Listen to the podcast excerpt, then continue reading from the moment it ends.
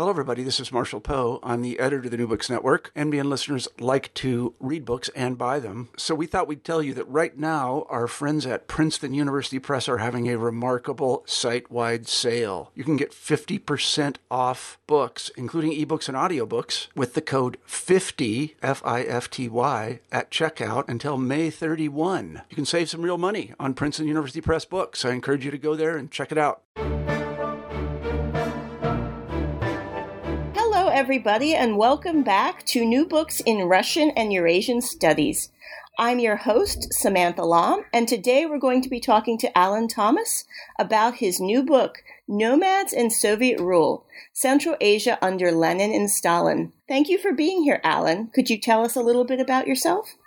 Yeah, thanks for having me. So, I'm currently lecturing modern European history at Staffordshire University in the UK. Uh, I did my PhD at the University of Sheffield, started that back in 2011. Um, and uh, so to, to, date, most of my work has been related to um, the topics covered in the book. So the history of Soviet Central Asia and more broadly Soviet history, I guess. So, what made you want to study the relationship between nomadism and the Soviet state? So it's the, the, the project came the book project came out of my PhD, um, and I was thinking about the PhD earlier today, and it's hard to overstate how unprepared I was to start, really. But I knew uh, when the PhD started that I wanted to study something related to identity in the early Soviet Union, and in particular in early Soviet Central Asia in the new economic policy period, probably so in the early 1920s. And um, I had a sense as well that I wanted to look at something that was related to or connected to um, national identity formation, that Soviet fostering of national identities that took place in the 20s and the creation of the five Central Asian republics, but something that was kind of peripheral to that broader nation making agenda, something that was touched by it but perhaps wasn't a central part of it. Um, and when I was reading through the literature on the um, that, on that history, I came across this reference to nomads still migrating within Soviet territory in Central Asia, and that really kind of captured my imagination. Um, I had a vague sense that nomads had existed in the in Central Asia before the revolution, very much so, but uh, never really thought about the implications of their continued existence into the Soviet period too. So that's something I decided to follow up on, and really the project snowballed from there. Um, led me to archives in Kazakhstan and eventually Kyrgyzstan as well, and um, it became, uh, as I had hoped, something that I saw as very much connected to this broader nation making agenda, but, but as something that was also independent of it and existed alongside it and um, and was interesting in its own right. So that's the the kind of genesis for the book. And what sort of sources did you rely on? I don't really think of nomads as great chroniclers of things. Right, right. Um, I mean, I'm also, in addition to the paucity of sources uh, from the time from nomads themselves, although they exist, um, I was also restricted to Russian language sources. Luckily, um, for my in my case at least, most of the governance that went on in places like Kazakhstan in the twenties was largely done in the Russian language. So I was using state and party archives for the book uh, in Moscow, in Almaty, which is the old capital of Kazakhstan, and in Bishkek, which is the capital of Kyrgyzstan. And so I'm looking at um, procedural documents often from the Communist Party or from various state agencies at republic level or more local level as well. And then a little bit of stuff produced in Moscow as well, kind of in the, centre of the Soviet Union. But um, I tried to maintain my focus largely at what was going on at, at republic level. That was something I found most interesting. Um, and go on. So, were you restricted to Russian language sources by the archives themselves, or I, I, only speak Russian. Oh, okay. right. Um, uh, but whilst you know not deliberately trying to avoid uh, sources in other languages, um, I found that almost everything I was deli- you know came to my desk in the archives was in the Russian language anyway, with very occasional exceptions. So um, it was the right language to choose for the twenties at least. That's what I found when I worked in Ukraine in the 1930s. It was either all in Russian or you would find the document in Ukrainian and then the next one would be the same thing in Russian. Right, yeah. I mean, even if you're locked out of one document, it almost always crops up again, doesn't it, in Russian anyway? Mm-hmm. Yeah, definitely. So, what was life in like in Central Asia before the NEP period? Can you set the stage for our listeners who maybe aren't that familiar with Central Asia? Certainly, yeah. So the the region, um, in some places, has only been part of the Russian Empire for quite a brief period of time before the revolution takes place. Whereas, if you take, for example, the region that's now northern Kazakhstan, that's been part of the Tsar's jurisdiction for a lot longer. Um, and as you'd expect, Russian colonialism before the Tsarist state collapses has had mixed effects across the region. It's a big, diverse region, obviously. Um, for nomads in general, the story is that uh, they have had their access to pasture land, where they would pasture their livestock, steadily depleted and restricted over time as more and more Russian or European settlers arrive and set up farmsteads. And the state partly sponsors this process, partly allows it to happen uh, kind of spontaneously almost, um, or and then in some cases kind of regulates it quite carefully. But the nomads never come out well of that process, and uh, so their migratory routes are ever smaller. And uh, the number of nomads in the region is decreasing, but fairly slowly. The other thing probably worth adding at this stage is just that when we say nomads, we mean a, a large number of people with very diverse practices. Some that only migrate uh, twice a year, but I include them as nomads just for the sake that what they're all doing is uh, migrating habitually as part of their agricultural practice, and that's what you know gives them their kind of unifying characteristic for the Soviet period. Um, and then in 1916, just before the Russian Revolution, of course, we have uh, an uprising in Central Asia, which in the least was uh, partly catalysed by the Tsar's efforts to conscript Muslim subjects to contribute to World War One. So this dramatic wave of violence. Then, of course, you have the revolution and civil war. Uh, nomadic regions are hit hard by that conflict. Uh, a lot of their livestock are requisitioned by the whites or the reds during the war. Um, and there is some effort to declare independent statehood in parts of Central Asia. Um, for example, the polity Alash, which uh, is declared by some Kazakh intellectuals. But the the end result, of course, of the civil war is the Bolsheviks very much, much take charge of the whole region. So the nomads are entering the NEP period very much impoverished. Um, and that's partly a kind of long term process of colonialism and also a short term process of pretty acute violence. Um, and they have very li- limited, uh, I guess, access points to the new elite that's about to take charge. Um, not many representatives in the Central Party, of course, and not many means of communication with the Bolsheviks as they take take over. Were nomads part of any pre-revolutionary nationalist movements, or were they peripheral to that too? Uh, my it's a very good question. In in the in large part, I think most of the nationalists who um, operate in Central Asia prior to and during the revolution and civil war are presented as intellectuals who have had a um, an education in an urban environment and kind of long ago left their nomadism. If, if they have her- that in their heritage, they've left it um, long ago. And whether or not that's true of their personal stories, certainly the kind of uh, reform minded nationalism which uh, is extant in the region before the Bolsheviks take over doesn't really include nomadism as a feature of life that's going to be preserved. That whether you're talking to a, uh, a local nationalist or other kind of reform minded uh, representative of Central Asia, I guess, or a Central Asian nation, or you're talking to the Communist Party, no one really seems nomadism as anything other than a, a problem that needs to be solved. And did nomadism nomadism vary across different ethnic groups, or was it mostly geographic variances? Um, the it, it, becomes complicated by the anthropology that's written in the Soviet period, and I spent some time in preparation for the book reading up on what the Soviet anthropologists uh, and ethnologists thought about the interface, I guess, between ethnicity and nomadism. And um, it gives you an interesting insight into how the Soviet state thought and how the Communist Party thought, but it doesn't actually give you a great deal of information about what was um, kind of constituted reality on the ground. Um, there are definitely different tribal formations in, in the region that practice different forms of nomadism and there's also a geographical difference as well. If you head over to uh, what is now Kyrgyzstan, you have um, the mountainous region there that partly shapes and is shaped by the, the nomadic practices, whereas in um, the western part of Kazakhstan, nomads are migrating much more frequently, um, often across the open steppe or around the, the shoreline of the Caspian Sea. So the landscape makes a big difference, and the way that nomadism is practiced and where it's practiced also has had a contributory effect to how people identify themselves. But the the principle of a kind of a, a, national uh, ident- um, Kazakh or Kyrgyz as national identities don't really sit on top of um, differences in nomadic practice very well, if that makes sense. Yeah, it does. So, how did the Soviet state think about and define nomads? Because I assume the categories that they put these people into really quickly start defining their lives. Yes, um, especially in the case of nationalism.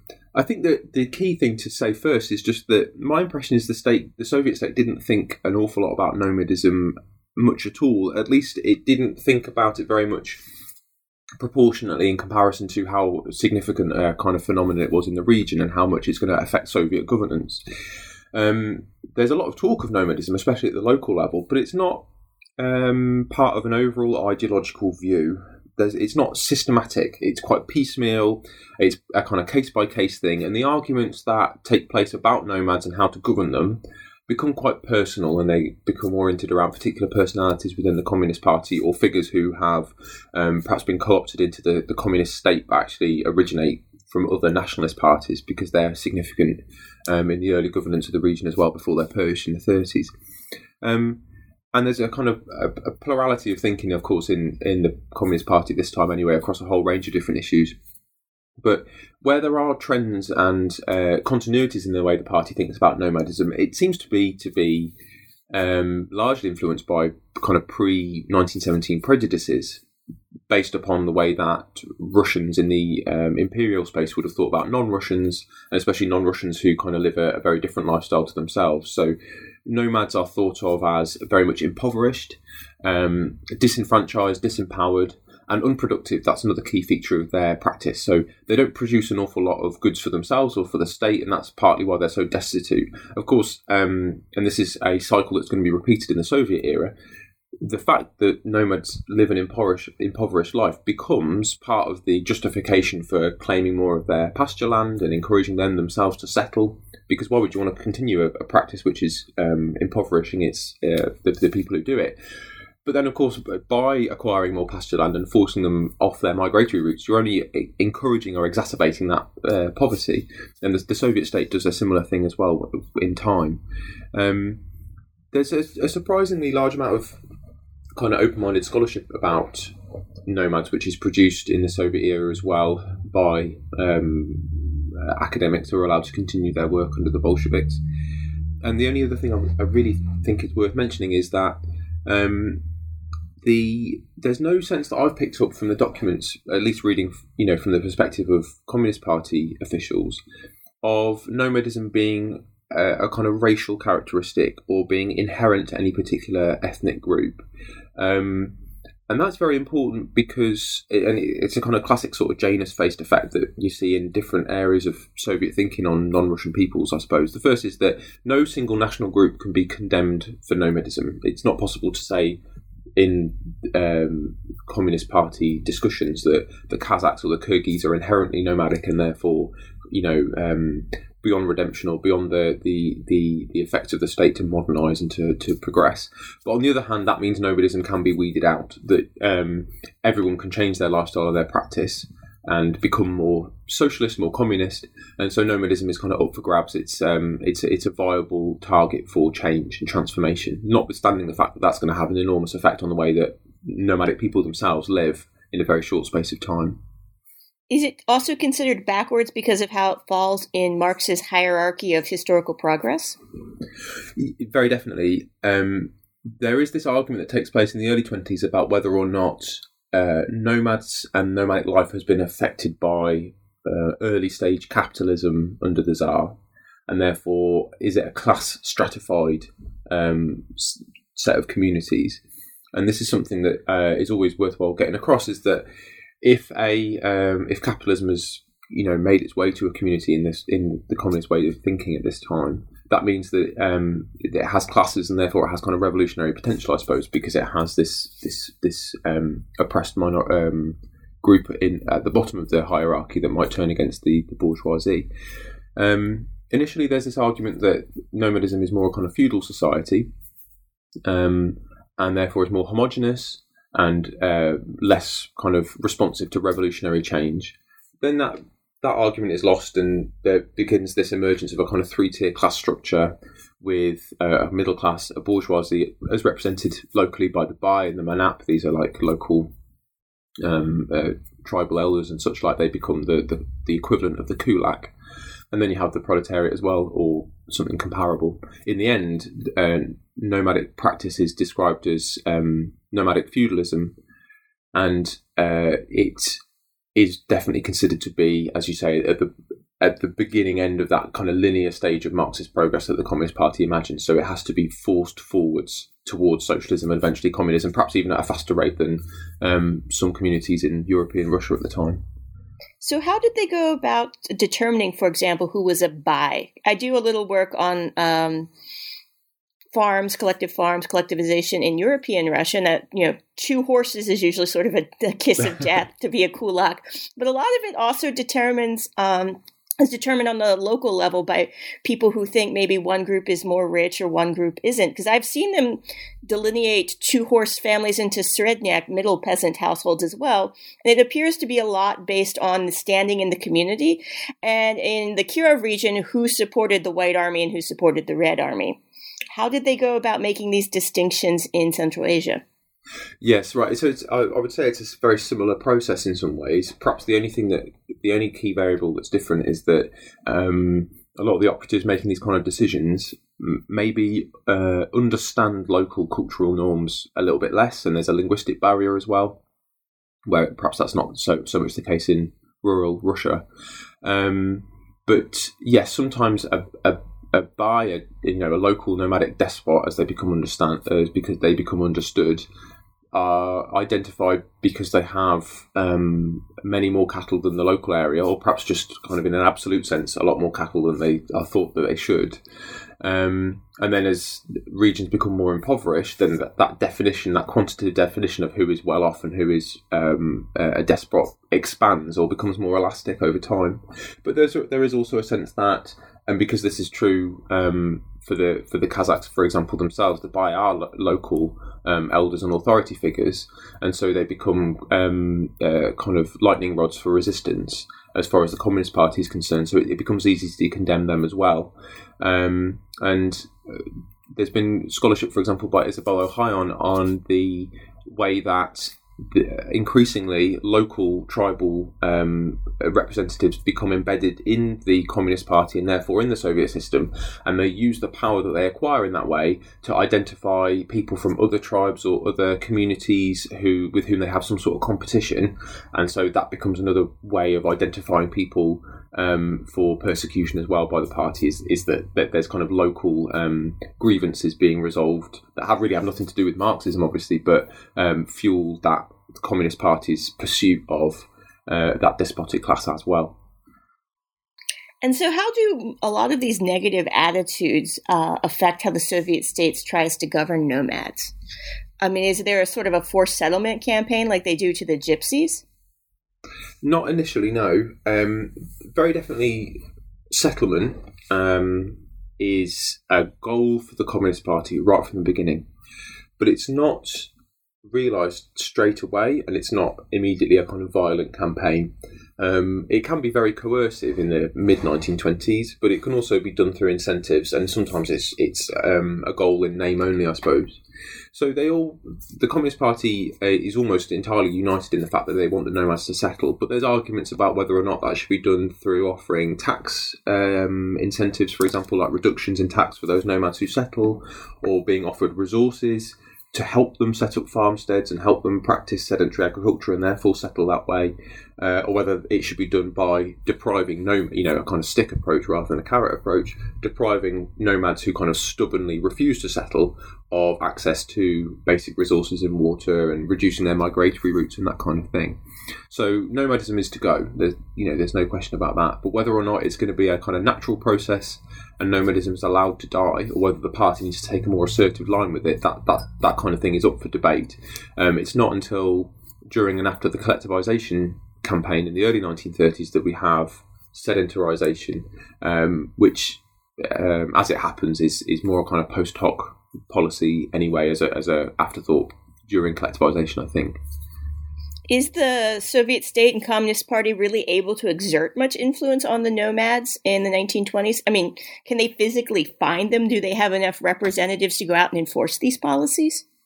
It's the, the Communist Party are non-stop every day complaining about how little influence they have over nomadic communities.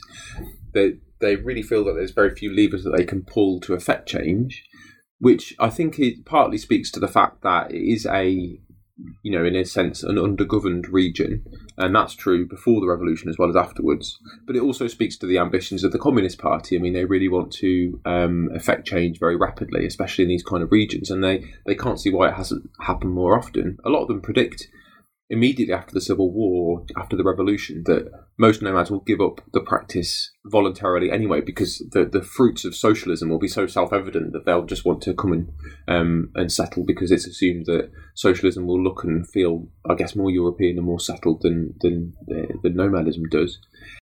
You know, did they have much of a way to get out to the nomads because I see even in European Russia, you often have, you know, between 50 and 100 people trying to rule this vast area on tiny tracks of roads where their main transportation is bicycles. And so, you know, in the mm. winter, they're not going anywhere. You know, even in the 30s, the party has trouble exerting any sort of influence in the collective farms. Um, particularly during the winter, but just simply because of its small size. I would assume Central Asia would be even worse because it's bigger and more vast and even more sparsely governed and populated. Yeah, that's right. So the um, in some ways, what the state does is it kind of forces the nomads to come to the state, but in other ways, the state makes peculiar efforts to meet the nomads kind of halfway. So, uh, an interesting example is that they'll have these kind of regional um, or administrative regions or territorial divisions that are kind of described as nomadic and they move around the steppe, they move around the landscape. So, they, what they really are is kind of a small community of people who are mobile and they're described as a county and, you know, taxed and administered that way um, as best the party can. And the other kind of key way they, they do this is through the, the Red Yurt campaign, which is a, a set of mobile institutions that travel out to uh, nomadic communities and offer welfare and also propagandize and also try to recruit people to the Communist Party and that kind of thing. So that efforts are made very definitely. Um, on the other hand, especially in, in things like tax policy, the party um, eventually, over the course of the 20s, gives up on trying to govern nomadic regions differently in deference to the presence of nomadism as a lifestyle. And so instead, they just kind they begin to govern those regions as if they were sedentary, and that causes all sorts of problems at ground level. So that leads me to my next question. How do they deal with issues of land usage that had been problematic even under the czars?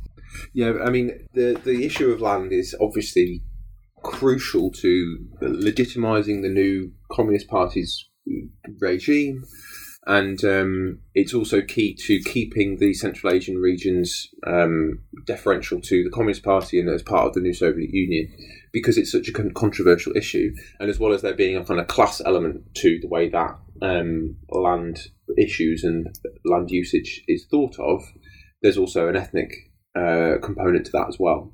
So the party makes in the very early years some quite conspicuous efforts to demonstrate that land is being redistributed from Russian settlers uh, from the Tsarist era back to nomadic peoples and Central Asian peoples more generally.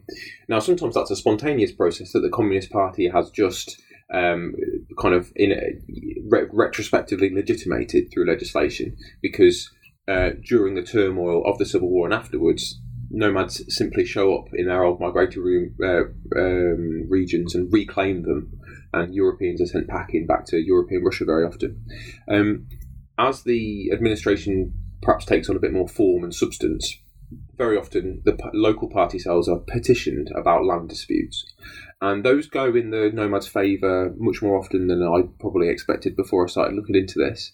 So, um, Russian farmers uh, uh, complained because nomads have returned with their livestock and are pasturing their livestock in, in Russian farmland. They talk to the Communist Party about this, and the Communist Party says, well, um, you know, this is a, a, reparation being made for Tsarist um, crimes against um, Central Asian peoples. We need to give the land back. The peasants leave for European Russia, but as a kind of way of keeping the nomadic, uh, I suppose, keep maintaining the agenda of the Communist Party. Often the nomads are given this land back with the caveat that they promise to settle the land and become sedentary farmers because they, that's assumed to be more um, productive, more economically efficient, and it'll kind of improve their lifestyle as well. Now, in the early years, the party can make the nomads promise that all they all it wants, but you know I don't think it gets its way very often. But in the latter half of the 1920s, uh, such as the condition for nomads and the, the relative power of the party has increased, um, that pledge that the nomads have to make to settle becomes harder to evade once they've made it.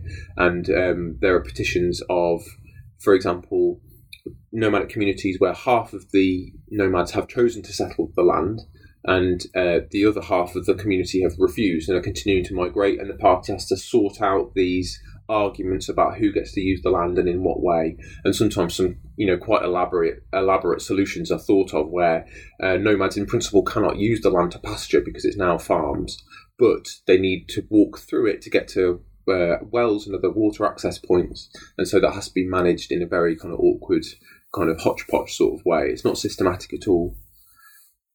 And so, had this land been adequately surveyed that they could give people land rights? Because I noticed even in the 1930s, they haven't done a particularly good job of surveying. So, you often have overlapping land grants for collective farms. And a lot of times, the way the land holding of a collective farm is described is by local landmarks, like to the nearest creek, by this big mm-hmm. tree. Mm-hmm yeah, I mean, it, it's all very uh, it's, it's, guesswork, isn't it? A lot of the time, I, I, see that with as you say, with kind of landscape and um, uh, surveys of the land, and also with numbers, you know, how many livestock, how many people, it, it, it all just feels very much kind of on the back of an envelope sort of um, calculations that are being made all the time. Um, and yes, there are overlapping claims, and the, the, the big um, common problem is that legislation has been passed early in the 1920s, often in this, in this kind of anti-colonial spirit. You know, uh, the the reign of the Tsar is over, and the peoples of the former Russian Empire are now liberated in some sense. And so land is promised to nomads because they used to use it. But later on in the decade, the Communist Party, keen to get development underway, will identify a certain plot of land for maybe a huge state farm or perhaps an oil rig or uh, you know the pursuit of some other natural resource and the nomads show up and then there's a competition between the enormous drive to develop and to extract resources on the one hand and the other drive which is to i guess in a sense um, mitigate the effects of all this on nomadic people themselves and definitely with the big state projects like oil uh, extraction, the nomads lose out, you know, every time. But it's not been it's not been thought through. It's it's a kind of uh, a problem the party has created for itself that then resolves, you know, in the in the favour of one agenda over the other, rather than so it's kind of it's a product of often of huge mistakes that have been made, rather than a deliberate policy of disenfranchisement. Although that's the effect. And so, what effect does the Soviet prioritization of creating ethno national space have on nomads? Yeah, that's uh, it's something I give quite a lot of attention to in the book because I think it's a really interesting um, relationship that, that is created, I guess, between nationalism on the one hand and nomadism on the other.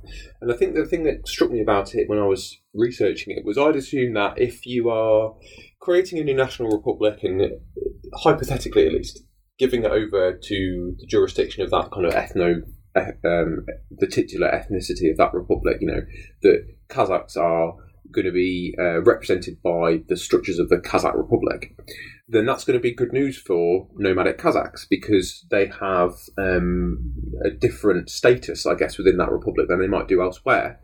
Um, and that is part of the story, as I've tried to imply, I guess. The whole creation of national republics is partly about um, drawing a line between Tsarist governance and communist governance and demonstrating the difference between the two. Um, and so Kazakh uh, republic level organs do give more concerted thought to nomadism.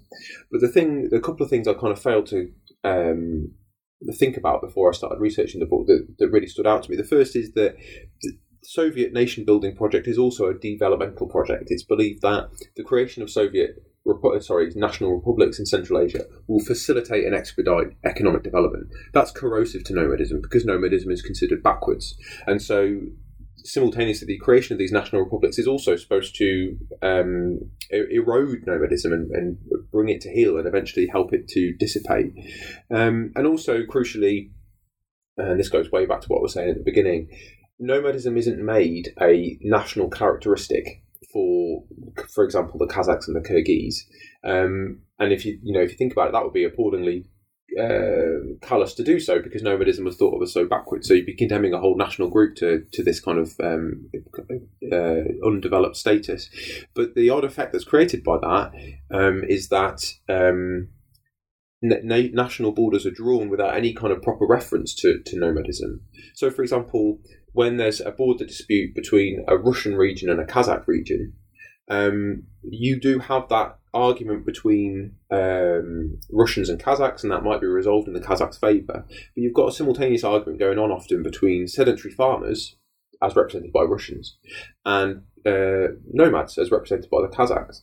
And actually, the party doesn't really want to resolve those disputes necessarily in the nomads' favour because nomads are considered economically useless. So you have this kind of um, competition that takes place.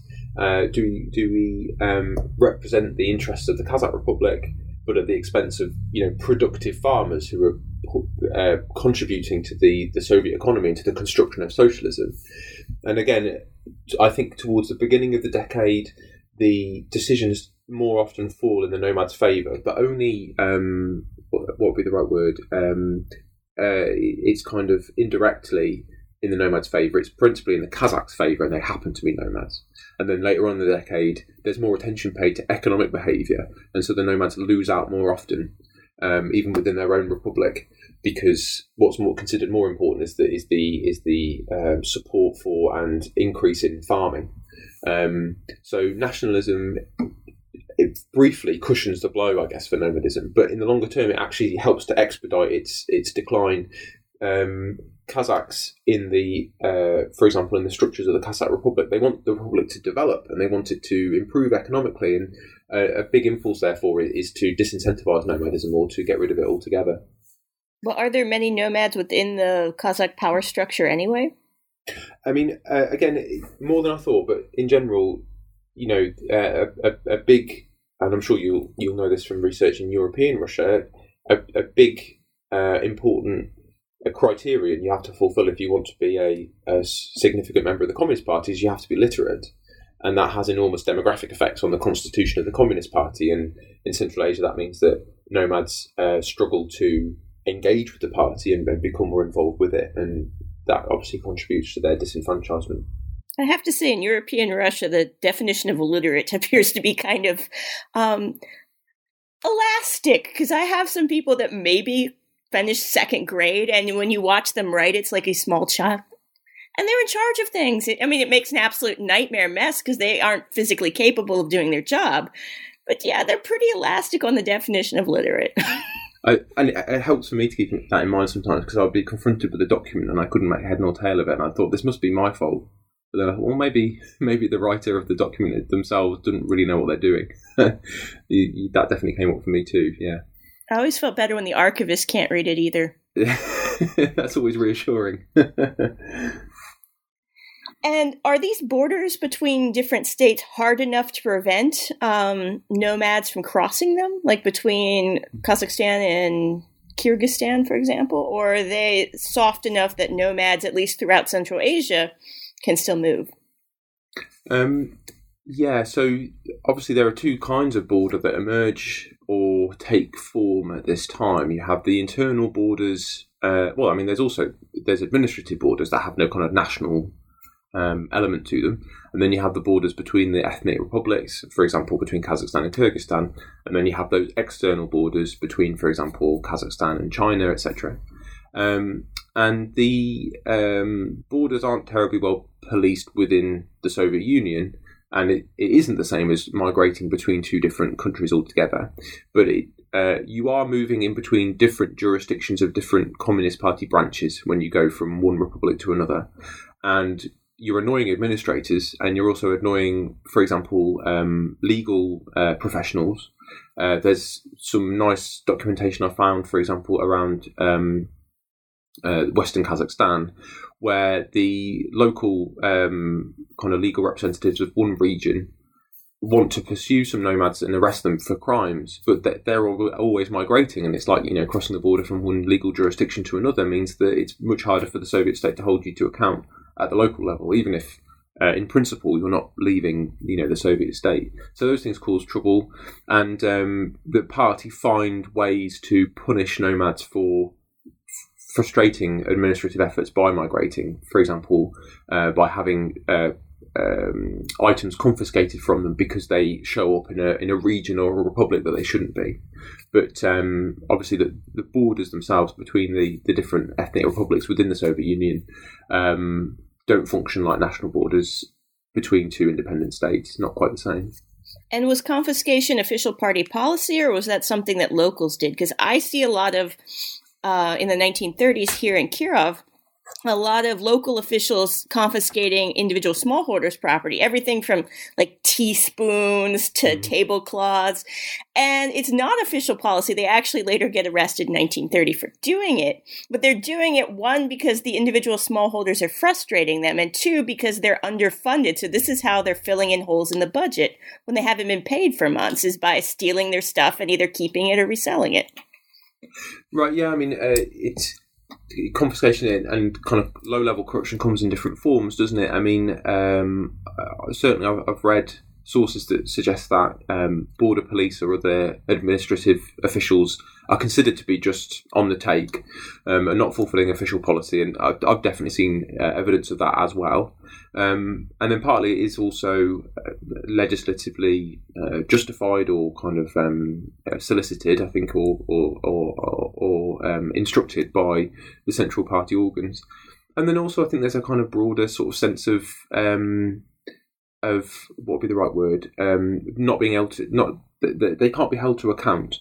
Um, Kazakhs will often complain, or Kyrgyz will complain that Russian officials tend to look after local Russians, look out for the for themselves, and that, for example, some nomads might be taxed more heavily or confis- yeah, suffer greater confiscation because of their ethnic difference from the person doing the confiscation.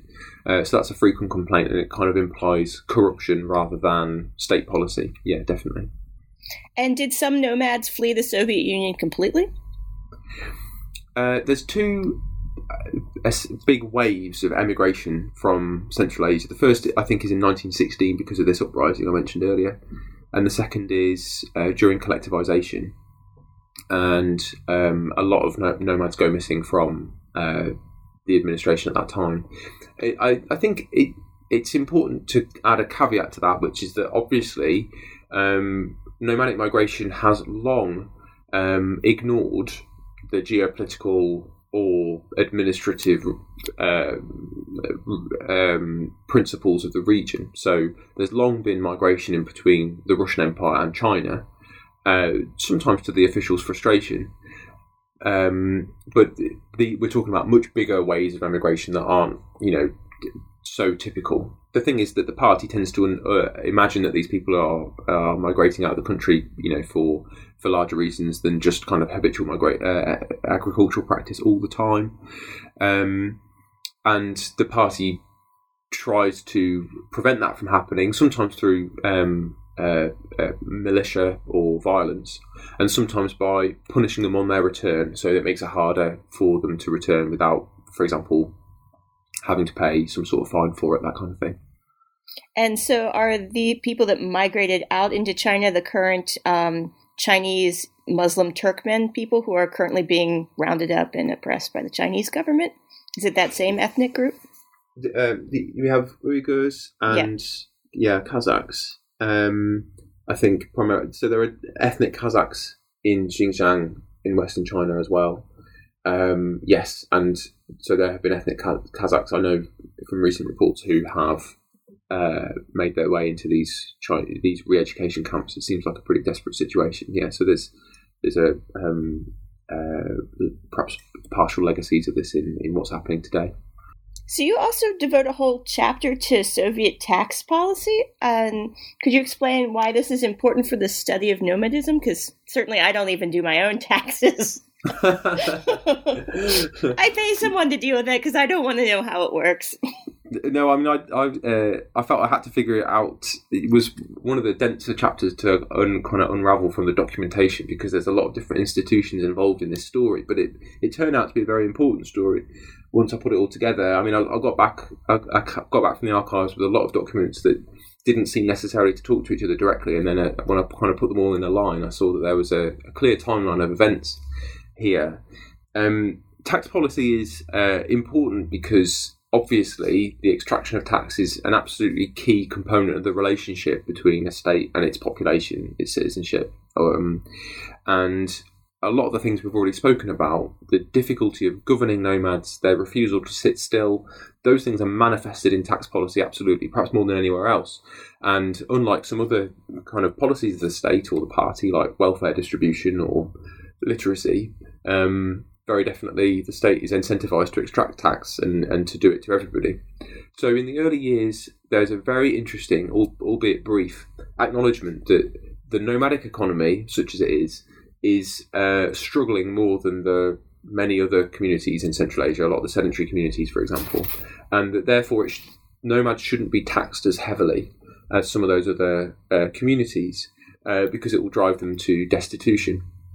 Um, and so, for a brief period, people are uh, not taxed or taxed less on the basis that they are nomads rather than anything else that is quickly superseded by this nation making agenda or, or the, the recognition of national identities in Central Asia. And as I've said, the interaction there between uh, nationalism and nomadism uh, is complex. And what it does is it means that increasingly, if there's going to be tax um, uh, incentives or reductions in place, it's going to be for Kyrgyz or Kazakhs, not for nomads versus settlers.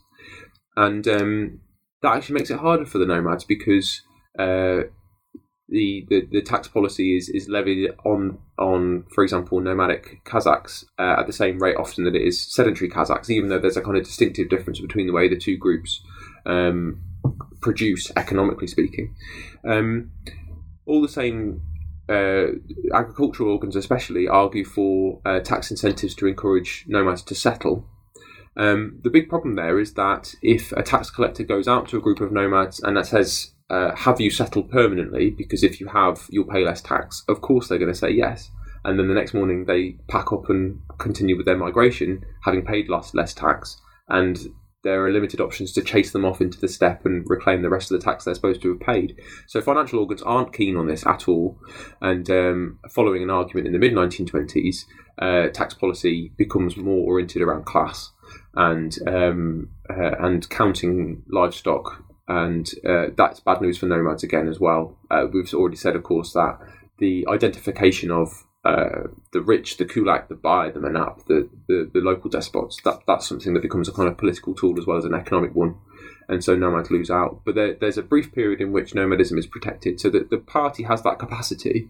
Uh, it's just that the, the national agenda and then eventually this um, emphasis on development, they, they they uh, push that to the sidelines and uh, nomadism suffers.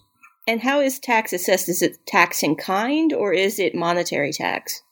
It's a, it's explicitly tax in kind initially, and then it becomes um, it becomes monetized. But I think most um, nomads continue to pay tax in um, kind of I don't know what the right phrase would be like primary resources, so butter or milk or um, in kind in, in livestock. That's right. Yeah, yeah. Because I know uh, with the collective farms, it becomes very difficult to pay a lot of times in mon- money because they don't make a lot of money. You know, they're given things like butter, milk, grain for their work days, and they often have to have people go work abroad or um, outside of the region or in factories to make money. And there's this this habit, isn't there, of selling your produce to acquire the money that you can then give to the state in tax, right? Mm-hmm. So you you kind of lose out twice in two transactions rather than one. Yeah. Well, in Kirov, we have a lot of people engaged in with the seasonal migratory labor otkhod. Mm. And so that tends to be here, at least, the primary way of making extra cash, primarily in uh, forestry, which I assume is not really the case in Central Asia. Do they have to send family members to work in factories to help make ends meet, or is it not a problem? So I know that some do. Um, uh, kind of period work on farms. but there's so little urbanisation in the region that it, it's difficult, I think, to um, although very definitely um, Matthew Payne, I think, for example, has written on the habit of nomads to contribute to kind of larger industrial or infrastructural project, projects, but um, uh, I've not seen much evidence that it's. Um, it, I mean, it, it's very geographically delimited, isn't it? So there are whole swathes of Central Asia where that kind of work isn't available anyway. And so, how does the Soviet state try to reach out towards nomads other than these sort of negative things like, um, you know, tax policy? Are there any sort of positive outreach programs? Well, tax can be positive. No, um, no one likes taxes. No one likes tax. Um, no one does that with joy. I, the, so, um, yes, the state uh, is in, you know pushing heavily for an increase in literacy in nomadic regions as it is elsewhere in the Soviet Union, very definitely. The provision of resources to help them settle. So you mentioned that you know uh, there's not a lot of timber available in parts of Central Asia. So the party at least pledges to provide timber to construct households and farmsteads for nomads to live in if they choose to settle. I think very often these are offers that are made in principle but never make their way to the ground level. I think a lot of it um, reads as fantastical, really. Um, uh, assumption that the party has far more resources to hand than it actually does. Um, and the other thing that it, uh, it offers is uh, party membership propagandizing, and also it, it has a, a, a, keen interest in, in changing the gender relationships in nomadic communities. So um, there's a lot of campaigning for the emancipation of women in the in the domestic sphere as well, and nomads are invited to conferences on um, things as domestic as childcare and the correct uh, upbringing of children, and then all the way up to you know the, the, basics of Marxism and Leninism and that kind of thing. So the the party is not put off by the nomadic lifestyle in the sense that it, it wants to, um, uh, you know, affect a kind of a propaganda change, a, a change in mentality there as much as it does anywhere else in the Soviet Union. I think. And are uh, nomadic women subject to the same liberation and unveiling campaigns that uh, settled Central Asian women are subject to? I mean, I, th- uh, I think the era I focus on, there's less of that anyway. There's less of the kind of militant atheism, perhaps that, that kind of bubbles up to the surface right a little bit later on. Um, but also, there's a funny um, parallel between early Soviet thinking and Tsarist thinking, which is that the Soviet state, or at least the Communist Party, tends to think of nomadic women as less uh, oppressed within their own communities than sedentary Central Asian women, especially in places that you know now known as Uzbekistan, for example, are thought of as being. And that's because the nomadic lifestyle is considered to be kind of informal, uh, less structured, and therefore it's harder to keep women out of the public realm albeit within the nomadic community. Uh, it's harder to um, keep them separate from um, public affairs and decision making and that kind of thing. And um, men and women all seem to kind of pitch in together on the same domestic chores. This is how the Communist Party thinks of uh, nomadic women, and that's in a sense that's comparable to the way that in a certain period in the Tsarist era, nomads were considered to be less uh, devoutly Islamic than other Central Asians because again the lifestyle was thought of as being kind of less um, appropriate for devout religious practice. You know, Tsarist officials asked themselves how nomads would know which direction to pray to Mecca. They can't go to mosque regularly, that kind of thing. And so the reason that that's similar is because the Tsar, Tsarist um, state thought that nomads would be more kind of receptive to Orthodox Christianity because their their commitment to Islam was less strong.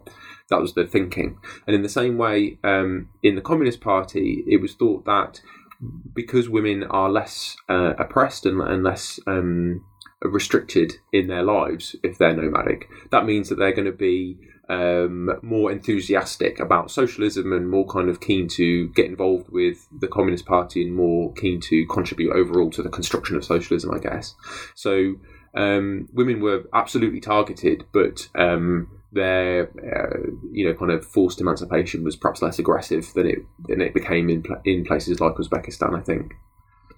So you write that collectivization haunts each chapter of the book. Why is that? And how was the nomadic experience of collectivization different from more well-known collectivization efforts, say in Ukraine?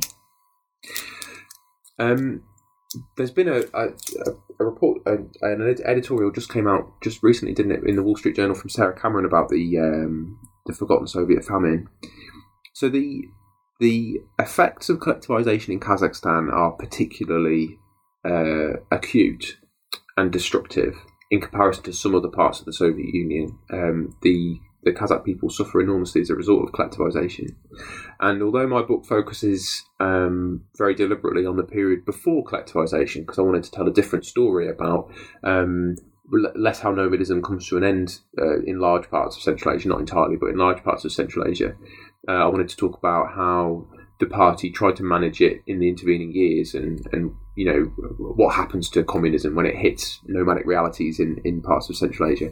Anyway, it haunts the book because um, it's what's coming. It's, it's the end of the story. In, in the late 1920s, um, Philip Goloshchekin, who's the um, first secretary of the Communist Party there, uh, centralizes power and he pursues collectivization slightly earlier and more aggressively than elsewhere. Um, and the famine that um, results from collectivization hits nomads particularly hard. Um, a lot of them uh, suffer from famine or epidemics. And we mentioned sedentarization earlier. So this is when the party starts to make uh, forced efforts to uh, bring nomads to collective farms and to, and to force them to settle. Um, and retrospectively in Soviet historiography now, that that's presented as a deliberate policy. So after or during collectivization, the nomads were settled in a big campaign.